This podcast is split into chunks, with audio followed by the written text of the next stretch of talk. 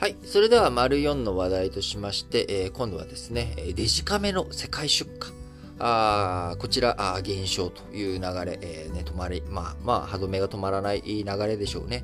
えカメラ映像機器工業会 CIPA、えこちらあ、昨日22日にですね、2022年のデジタルカメラの世界出荷台数、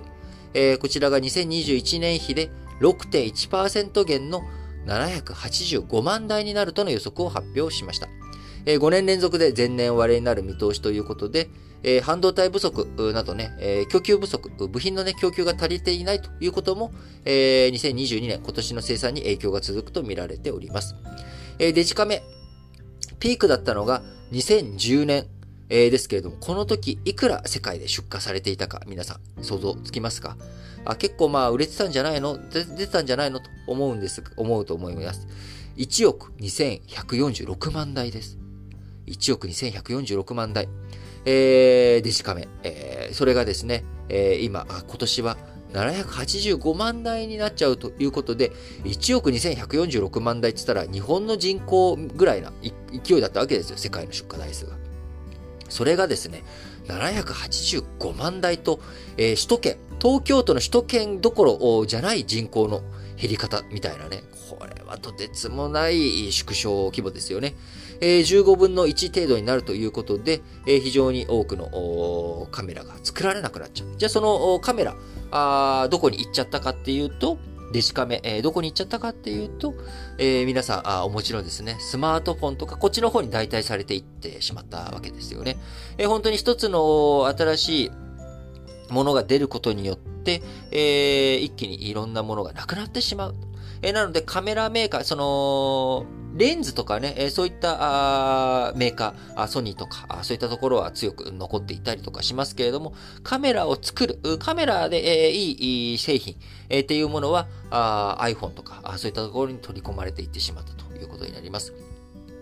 えー、もともとね、えー、最初にソニーのウォークマンとか、あこれね、1970年代ですか？あ発売された当時、まあ、世界を席巻したということになりますが、あ携帯音楽プレイヤー、その後 iPod が出てきて、えー、そして、えー、iPod が出てきた後に、えー、2007年 iPhone、その iPhone にはあ音楽を聴くこともできる、カメラもついてるよということで、えー、まず音楽プレイヤー、えー、自分たちね、iPhone 自体が iPod を壊していくと。いうことになっていったわけですけれども、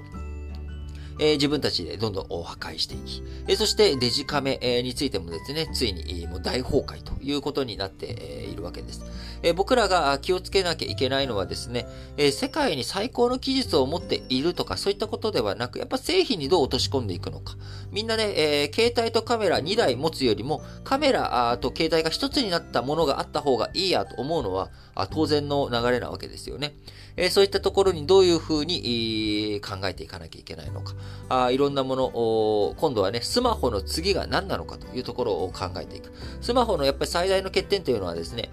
やっぱりそれでも邪魔なんですよね。えー、例えば、決済とか、あのー、ペイペイとかあ、デジタルマネーで支払いしたいだけなのに、いちいち携帯出さなきゃいけない。めんどくさいな。えー、そこで、えー、じゃあ、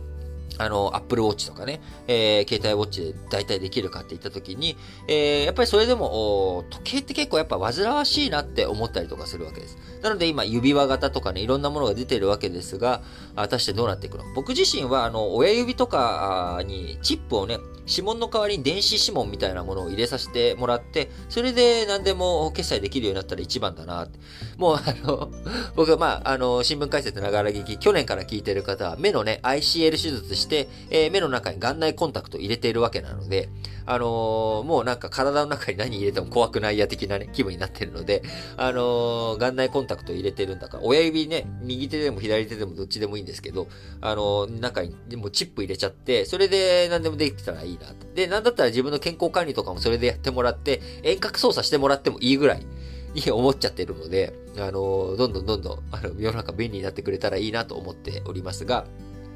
まあ、やっぱりでも一つそのデジカメ、僕デジカメ結構買ったのはですね、早かったんですよ。まだデジカメ黎明期の1997年に、あの、親にだってですね、買ってもらって、高かったですよ。高かったのにね、あの、当時まだ中2とかだった僕に、その、買ってくれたあ親に本当に感謝です。あの、デジカメで、え写真現像しなくてもその場で写真がわかるモニターがついてですね、えー、で、結構学校でいろんな写真撮ったりとか、みんなの写したりとかっていう風にしてたんですけれども、あの、結構、まあ、写真撮るっていうのはね、昔からあ写るんですとか、みんなあいろんな写真撮って、え、こんな写真撮った、あ懐かしいねとかなんかそういうのやってたわけですけれども、まあ、大量のデータ、あデジカメ、えー、1997年黎明期、その製品寿命というものはですね、えー、マックスが、あ1900、2010年、えー、頃だということであれば、まあ、史上13年ぐらいで再拡大し、その後十何年経って、えー、縮小していったと。いうことになるのかなと思います。えー、どんどん一つのね、製品の寿命というものが短くなっていく時代になってきておりますけれども、えー、企業においてはですね、どんな新しい製品を作っていくのか、安住せずにね、今の製品に満足することなく、次、未来への投資をしっかりとやっていく。えそのためには、物とか製品だけじゃなくて、アイディアを生み出すね、人にどれだけ投資ができるのかというところ、大切になってくるかなと思います。